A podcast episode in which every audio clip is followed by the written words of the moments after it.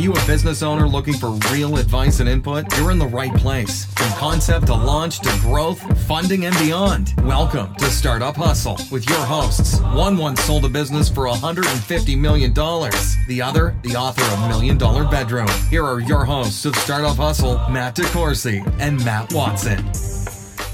Hello, and welcome back to another episode of Startup Hustle with Matt DeCoursey and Matt Watson. Hi, Matt. What's going on, man? Just living the dream, baby. What are you doing? Uh, you ready to go back to Cebu? No, I'm ready to go to Vegas. Yeah, that's true. We are going to Vegas tomorrow. I think it'll be fun. You ready? Are, are we going to find some people to interview while we're there? Maybe. Record a podcast? Maybe we should. Uh, maybe we can record the podcast of all the shame that I feel after I lose all my money on betting it all on red or odd. So, I would bet it all on Full Scale. I think that'd be... Or Stackify or GigaBook. I think those would be good bets. Yeah, maybe. Not on red or black. Maybe. You, you know, one, uh, it, other than never getting away from the table when you're on a heater, um, I, I think the best gambling advice I ever got was wait by the roulette wheel until something weird happens near it and then bet it all on odd. I'm more worried about you going and buying a bunch of sneakers. Now, I'm gonna, I might go to the Supreme store and buy some hype. I'm scared about that. Speaking of hype and promo, um, we have a special guest today that's going to give us a little background on it, and I, I'll let you introduce him. All right, so today we have Chris Horsfield with us, and I guess I would just describe you as an entrepreneur more than anything. Um, so welcome to the show. Thanks for having me. So Chris, um, speaking of being an entrepreneur, what, would you describe yourself as an entrepreneur? Yeah, I would say uh, originally I, I, uh, I started off in my twenties, bought my first house when I was twenty-three. It kind of like grew up way too fast and learned quickly that, you know, I wanted to be an entrepreneur, um, researched uh, several different investment strategies, went out and bought a book, five thousand uh, companies to start for under five thousand dollars, and immediately went through about ten of them and failed. And yeah. That, that was a, that was a great experience. Uh, uh, my first. What kind of businesses are on that list? Oh, five thousand like businesses, vending, vending businesses, you, you name it. Like it's lawn just, mowing, just yeah. like.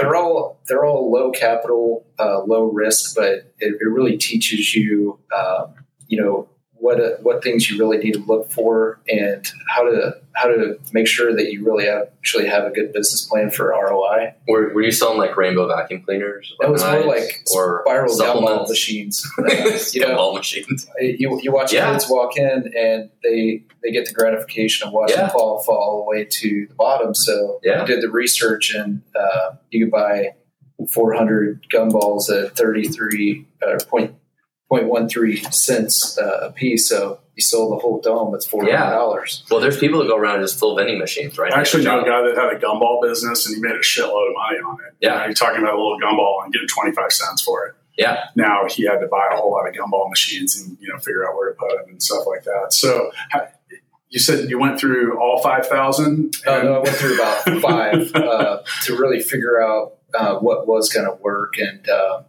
you know, had a, had a couple – you know, really small ones that, that I, that I sold off, but that was my, my first experience. Um, and then actually focused more on real estate because that seemed to be the one that had the least amount of work at the time. But you've also always been a software developer, right? Yeah. I originally came to Kansas City about, uh, twenty-five years ago, went to, um, U K C Computer Science School and have been in I T my whole life. Okay. Yeah. So, but you were doing some entrepreneurial things back then outside of I T, and then yeah uh, I was still in college then, so okay. I was just trying to um, get my feet wet for the real world while studying. I did the same thing. I was just trying to sell uh, it was like multi-level marketing of selling vitamins online instead. So man, I tried a bunch of stuff. You know, I think that the very first hustle I ever had was um, you know, my parents had a house that backed up to a golf course, and we used to find golf balls in the yard. Um, and also there was a, a pond on that hole that they lived on. So, you know, people dropping golf balls in it. Um, so we'd go out and, you know, walk, we'd take, take, walk around in our shorts and you step on the golf balls in the mud. Yeah. Reach down, pick them up, we'd shine them up, take them up to the tee box, you know, three for a dollar. It's a big day if we made like twelve bucks. Yeah, I can lose those golf balls just as well as I can lose the expensive ones. So that works for me. Yeah, that worked. And, you know, uh, we added a lemonade component to that. Later. Oh, nice. Put a little vodka in it, too. Uh, no, no. But, you know, that wouldn't have been the worst idea. And we used to get thrown off the golf course quite a bit. You know, the, the course marshal would come by, and that was like a shakedown. so, so how did you then transition? You worked as a software developer for a while, and then how did you become kind of a technology entrepreneur then? You know, um, it, it was actually by chance. Uh, I, while working a full-time job, I had other people approach me. They they knew, you know, at the time that I did good work on some other projects and asked if I was willing to do some freelance work. And that's pretty much where it got started. Uh, people coming to us with problems and needed affordable solutions. So. And so what, where did you start with that? Like what, what company was that?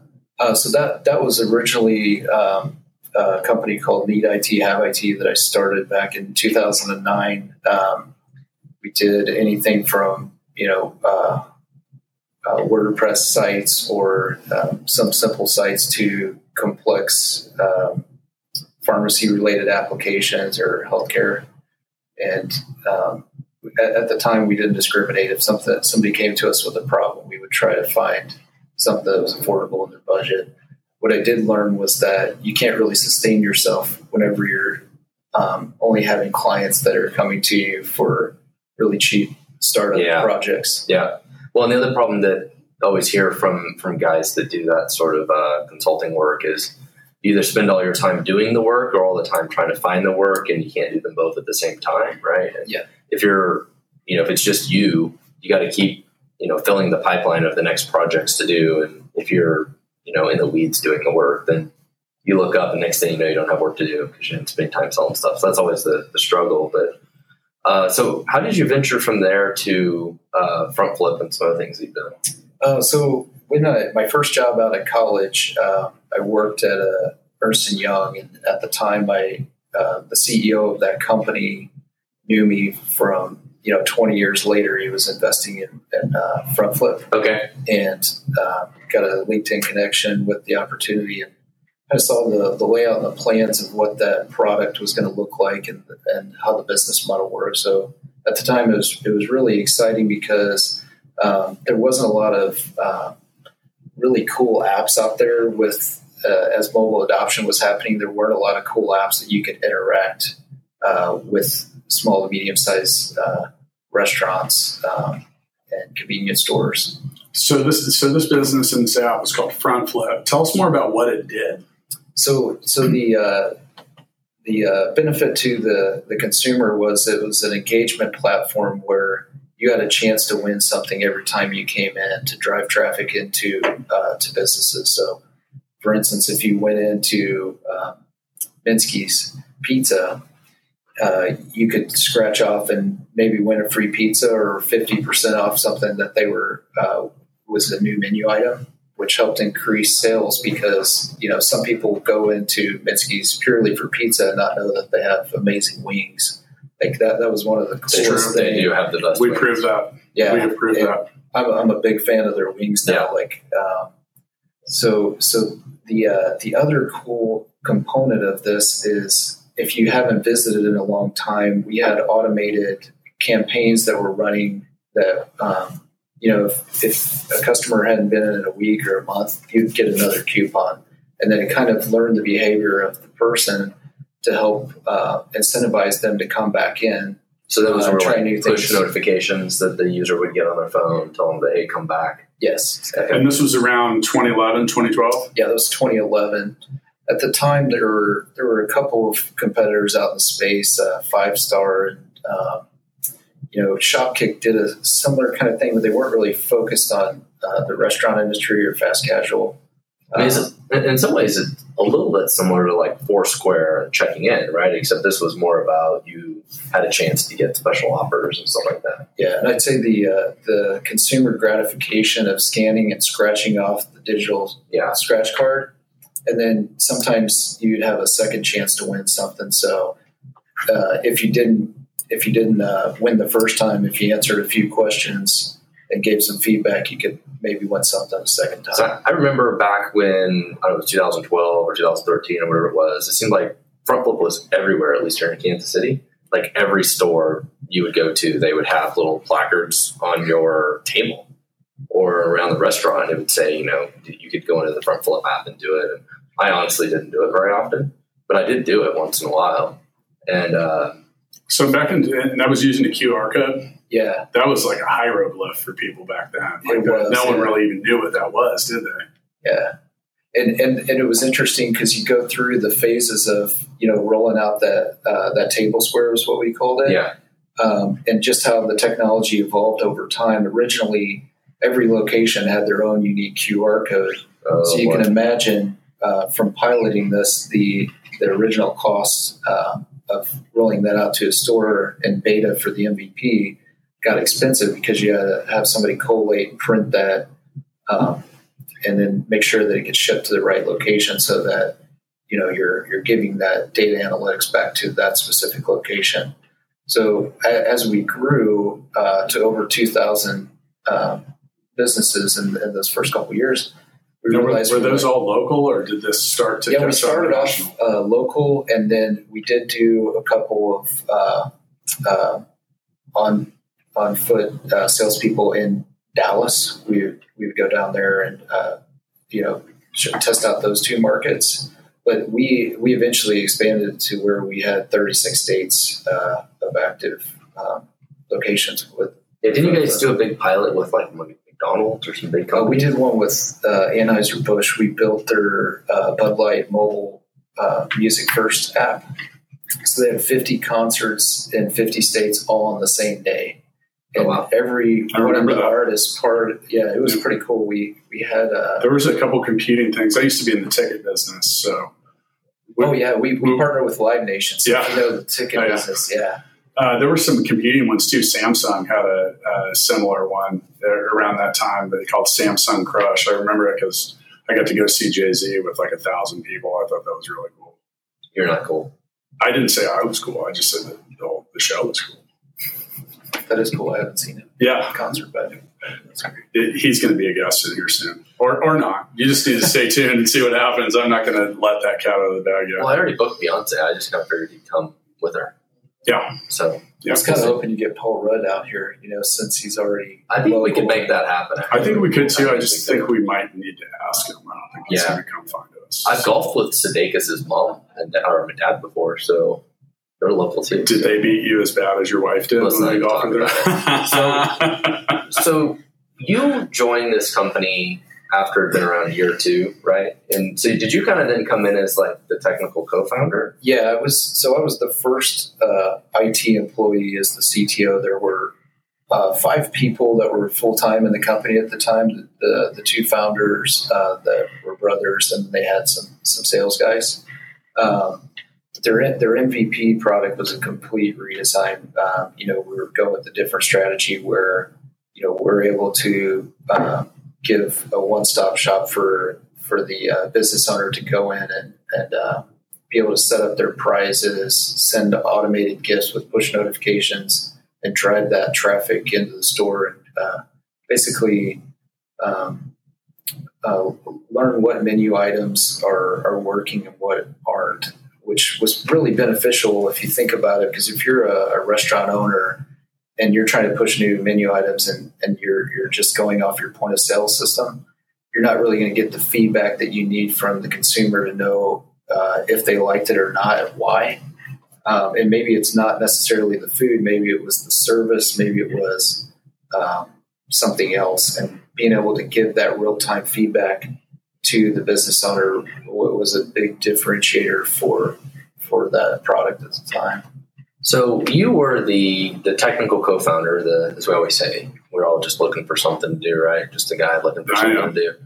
Uh, and I think most of our listeners, the, the problem most of them have is actually finding you, right? Like there's people all over the place that have an idea or uh, they're willing to invest in some idea, but it's trying to find that technical co-founder, right? The the tech lead that can make this thing happen. So do you have any suggestions for our listeners on how to find you? You're like a unicorn. Um, you know, that, that's a tough that's one. That's a lot because, of pressure, Matt. Yeah, that's, I mean, like... Thank, I mean, thanks, you, you way you way talk me up. But um, I, I'd say uh, I'd say giving people a chance, you know. Um, it, it's really hard to find somebody that has an entrepreneurial mind and a uh, technical mind. Yeah. But but if you give somebody that's a uh, technically gifted a chance, I think, you know, with the right uh, the right opportunities, they they could succeed. And I, I'd say I was fortunate that I tried in several of my own business ventures early on whenever I was young to be able to uh, get the experience to know what should work for a product. Um, you know, have it. I, I'd say you had the entrepreneurial spirit. You just needed the chance, right? Yeah. yeah. I think he's right. That, you know, finding someone that is, you know, a developer, or, you know, your C T O or someone like that, that's also entrepreneurial by nature. Uh, the personality styles that usually come with either aren't usually, they usually don't overlap. So I, I would say if anything, we're, it's finding people that are opportunistic, right? Like I, I would have always described myself as opportunistic. Like, I worked a full-time job, but I was always wanting to do side projects and do this and do that. And like, I was always out there and I wanted to do more. Right. And maybe I never thought about it as being entrepreneurial, but you're also, you're also like seventy times more outgoing than most technical. That is true. Yeah. And then, and that's that with that comes uh, a more, uh, you're, you have more aversion to risk, you know, like you're, you're not afraid to take right. a chance. And that's where a lot of that entrepreneurial spirit comes from. And it was, it was for me, like when I started my, my first, you know, real company, it was guy asked for some help. I'm like, I don't know, maybe I can help you. Let's give it a shot, you know, and you just try, right? Like it was just, it was an opportunity, no idea what I was doing, no idea where it was going to go. But it, it's so hard for, for, for people to find those technical people that will, they can, you know, latch onto their wagon and start these companies. So it's all, it's always a big topic. So that's why I asked the question. I was also the technical co-founder. Somebody found me. Matt, what, Matt we, we've all we've all been looking for you. Yeah, how do we find a unicorn like you, Matt? Uh, Give us the secret. Give us the roadmap. For me, you had where to does go, that rainbow end? You had to go to a random car dealership and say, "Do you know a computer programmer?" I've been doing like, I've been doing that for like I've been doing that for like six years. I haven't found shit. What's like, up with I that? know a guy. So did you shop at that car dealership or how? No, I helped. I helped write a uh, little software program for them. And so another guy was uh, looking to start a business and actually asked them if uh, they knew anybody who could help them do some software stuff. And it was like, yeah, matter of fact, I do. The rest of it was history. Weird how those things happen. But you were smart enough to be a real partner, though, and have have ownership, right? That, yeah. That's, the, so that's did, where I think a lot of uh, technical co-founders shy away unless they, they can really understand that model and have gone through it.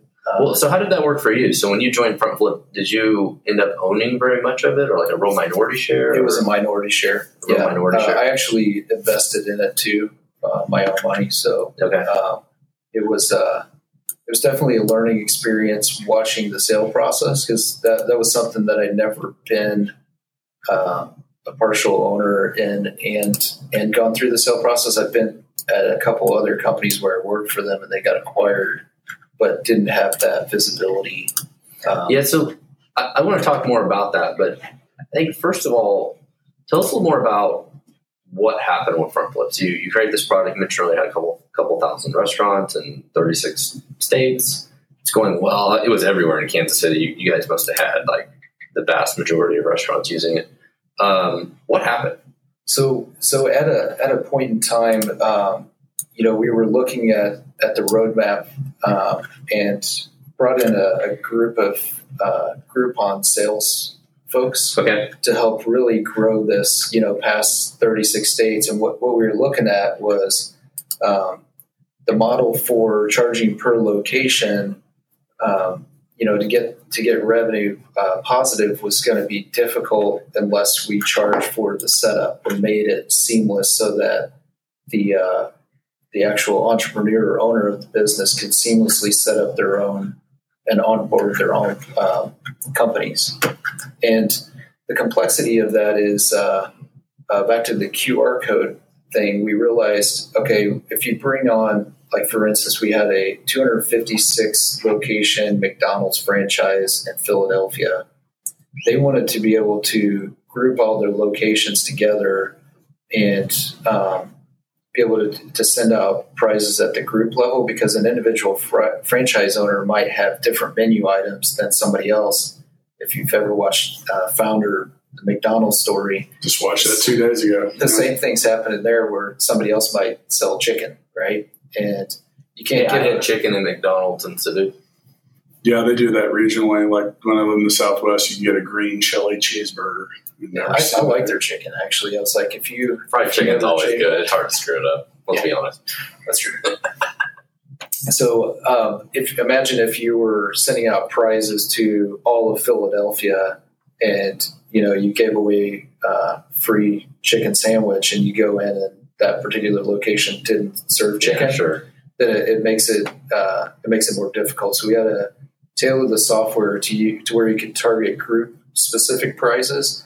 But rather than use a Q R code uh, per location, we geofenced the Q R code and grouped it by location. So every location's in a group. Um, but what we were doing was tracking to see when you scanned what the location you were closest to, so we could map that user to that location. Right, sure.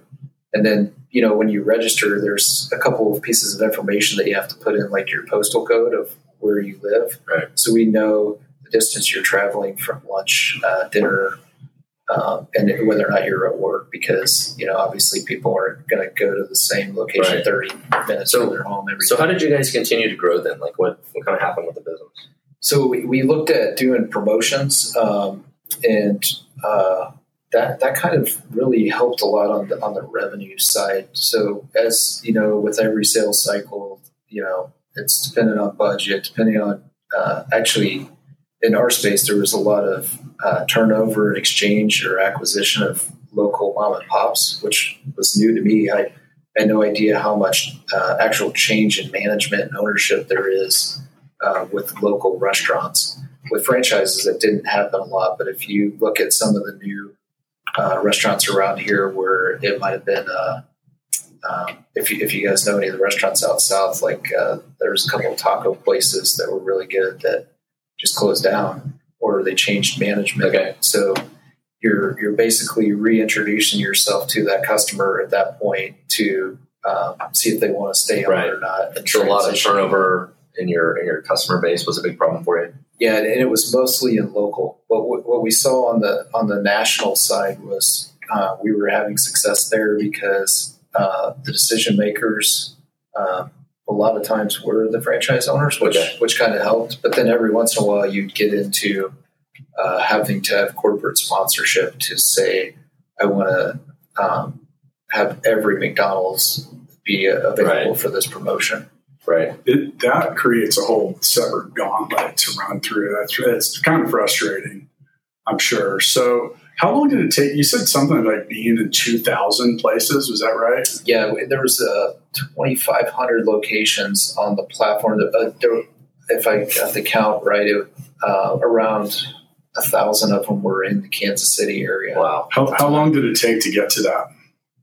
Um, I, I want to say that was three years. Okay. But we that's uh, still pretty aggressive. I mean, what eight hundred a year on average? It's a lot. Yeah, we uh, at the I think by by two thousand fifteen we had two million users, a million on Android, iOS, roughly split. It was it was approaching two million users, uh, which at, at the time that was a pretty good a number. Yeah. Uh, if you look at if you look at MoviePass dot com, and yeah, it's getting some headlines and, lately. Uh, I was talking to Buddy, he was like, people want their, their analytic data. I was like, well, they only have two million users. Uh, so from a, from a, um, acquisition perspective, looking at how people, um, go and shop and buy movie tickets, I would think, you know, a Netflix that has a hundred million isn't going to look at somebody with two million, but if they're growing a million every year, that's what they're going to be looking for. Cause they want the next, you know, um, Snapchat, Instagram, sure, yeah. product. So over time, as this grew, you eventually uh, exited this company in what twenty sixteen. So we actually got acquired by uh, a lottery gaming company called Shouts in uh, two thousand fifteen. Um, they were they were really interested in the, the scratcher technology because in the United States right now, uh, you know, it's still. You still have to go purchase a lottery ticket from a convenience store or a, a local supplier. um, and it's not it's not legal to sell it online. But in other countries right now, we're we're behind where you can actually purchase a lottery ticket because it's a live draw. You know, you're you're just uh, solidifying the numbers back to a centralized uh, lottery database. So what they wanted was that uh, the scratch-off technology. There was uh, patent pending on on the scratcher and uh, the gifting technology. Huh. So you guys actually patented doing a scratch-off ticket. Yeah. So so they had. Uh, it's kind they of interesting. Had, um, early on, uh, one of the one of the co-founders, uh, Matt, he he had. Um, looked early on to get those uh, patent pending in place back in two thousand eleven. And uh, another interesting thing was they owned uh, the trademark for G Plus, which was really cool. And at the time, like Google Plus was yeah. coming out with that, and, and it was actually trademarked by them early on. So there was uh, there was some stuff going on between Google and and FrontFlip where they um, had a settle and given that name back huh. to them.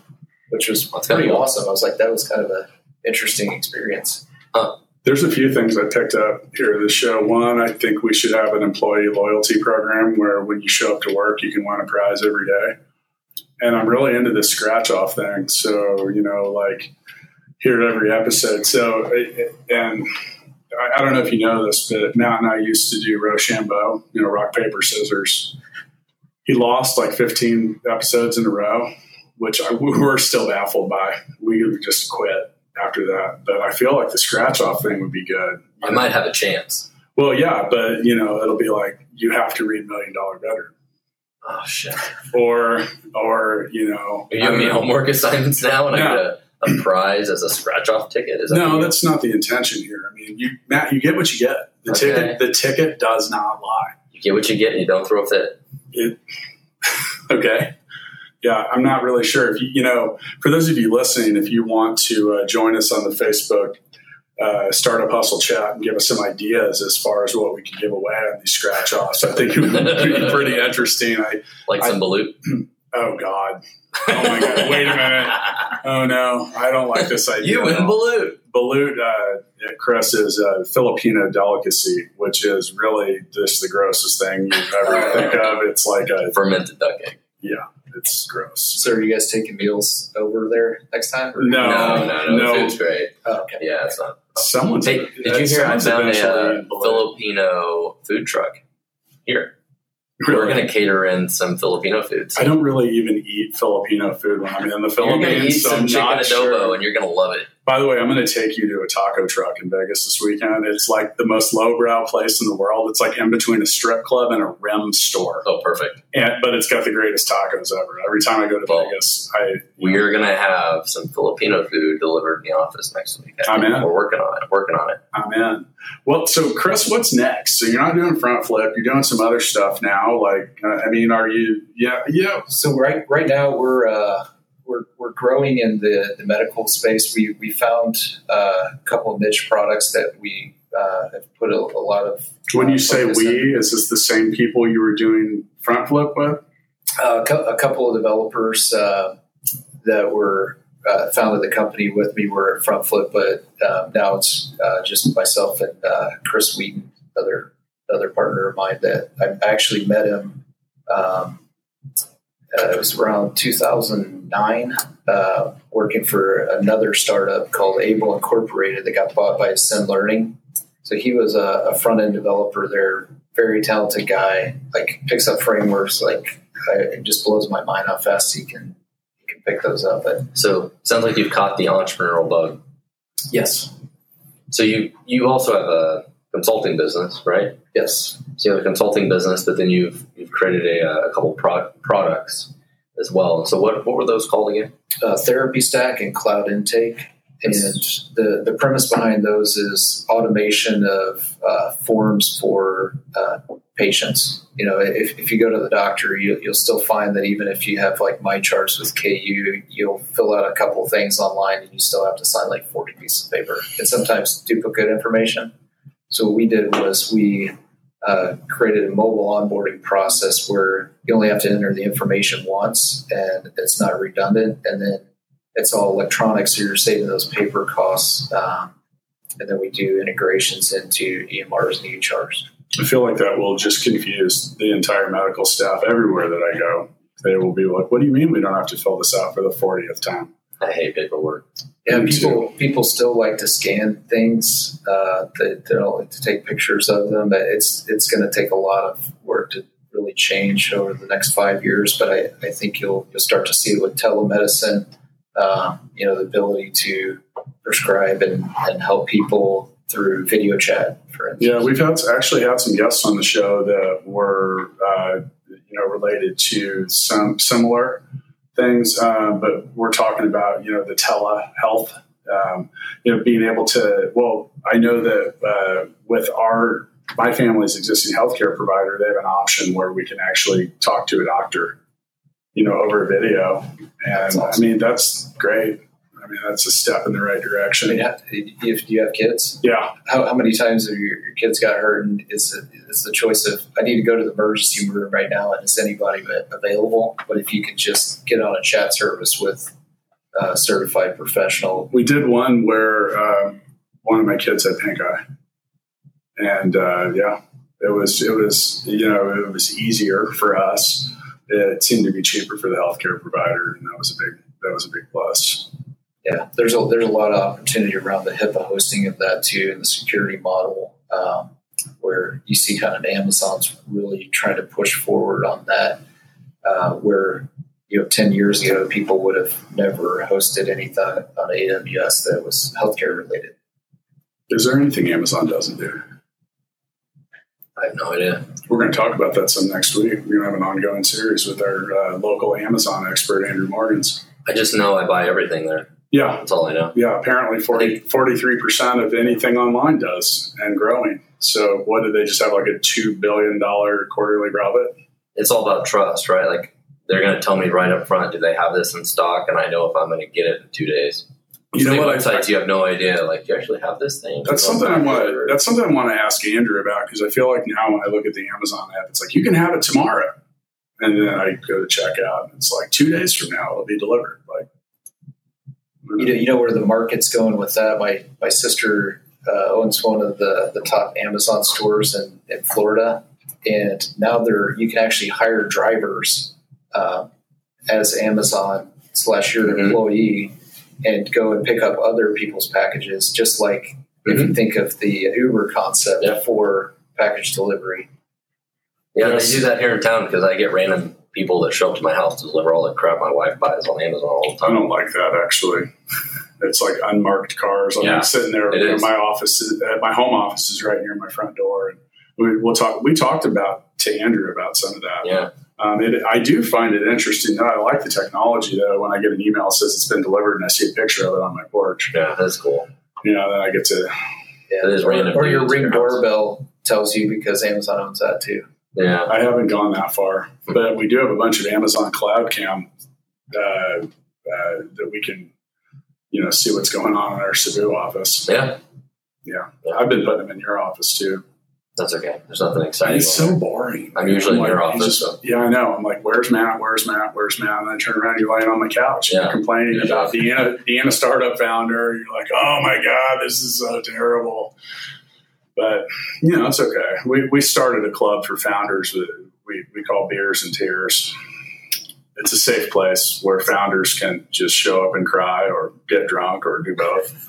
yeah. So so what's what's next for your two new startups that you're got working here? Are they kind of M V P stage? You got customers? What's yeah, we, we have customers uh, for, for four years on, on the uh, therapy uh, E H R product. Um, nice. The uh, the Cloud Intake, we, we've got a couple of uh, beta um, right now, but really, really looking to grow that. Um, I know there's some competition in the space, but we're uh, we're able to move faster because uh, we're a technical co-founder, so it kind of helps yeah. out.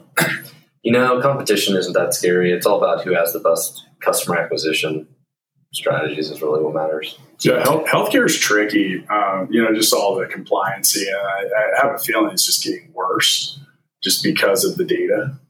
And, you know, I'm sure that's a whole nother episode. Well, man, I'm going to go figure out how many times we're going to go to this taco truck in Vegas. Yeah. And I'm going to fax you our Could, travel itinerary. Should we do like Rochambeau in Vegas? I mean, I feel like there's only if it, only if it's for cash. There's got to be some kind of betting involved with this I, I'm, in Vegas. Yeah, I just realized I got I got to bring the live stream. Like, I got to bring the live like stream. Like, who has to pay for the hotel, or who has to pay for the plane ride, or something? Mm, I see. I see where you're going with this. This is a it's Chris. This is what's called a setup, and uh, you don't have to be an entrepreneur or like the startup. Or who pays for dinner or something like. What, what happened last time, Matt? I lost. I yeah, did you guys Matt. play the credit card game? No, do that. No, let's no. talk about. Let's talk okay. about that. I was ready to sign off, but I want to hear. I want to hear about this. So I, I used to get, uh, when I was when I was younger, we'd go out with a group of friends, and everybody throws their credit card in a hat at the end of the day, and then the waiter or waitress staff, you say either the first person selected or the last person is, and, and they get to pick. And then that person, this card comes out, has paid the bill. We I'm just, just going to put all of his credit cards out. That's going to work great. How many of my credit cards do you have? A couple of them. You do, actually. I do. I don't like where this is going. I, I, I'd have to see the cards the whole time. I think you're up to some sneaky stuff, Watson. Cards up my sleeves. Yeah. Uh, So we're gonna we're we're bringing Rochambeau back in Vegas. We're gonna have to. I, I only want to do it if it's like like like we're shooting craps in the alley. Like we're gonna go find like a low brow, like next to the taco truck. Yeah. Oh, that's yes. We're on it. Well, Rochambeau for who buys lunch at the taco truck. No, dude, the taco truck didn't open for lunch. It didn't even open until like nine o'clock. I mean, are you kidding? It's like it really is the greatest. But I, I have a um, I, I did a we did a. J C Lopez and I, the founder of Urban yeah. Necessities, we okay, I ate at this taco truck at least twenty times last year. So it's, I'm not kidding. Okay. We know the phone number. The taco truck has a phone in it. All right, well, we're gonna find out. You're talking this thing way up, dude. It really. It, do you think I would have gone to the same taco truck twenty times in a yeah, year? Yeah, because I like tacos. Great? Yeah. Well, yes. There's that part, but they're like different. They're not like they're like the little round tacos. You know, like, I don't know. How does it compare to Taco Bell? It, it's it's nowhere near it now. It's just nothing can compete with Taco Bell. Okay, give me a break. anyway, anyway, Chris, thanks for coming by. Thanks for having me, guys. Appreciate the input. And, uh, you know, I'm going to get ready to fax map our travel itinerary. Okay, we, we were determining that scanning and faxing is the best way. I mean, in Cebu, we did have a fax machine in our room, so I think the thing is I'm going to post a picture of the technological setup in our hotel rooms in Cebu. You, you will very quickly understand that square monitors and fax machines do exist. They still exist, yeah. Yeah, I'm going to make sure to let everyone know my fax number once I arrive. So okay, send yeah, post it everywhere. Anyway, I'm ending this shit. I'm All right. Out. See ya. Thanks so much for listening to this episode of Startup Hustle with Matt DeCoursey and Matt Watson. For more great content and to stay up to date, visit startup hustle dot x y z. And if you enjoyed today's episode, please rate and subscribe. And we'll catch you next time on Startup Hustle.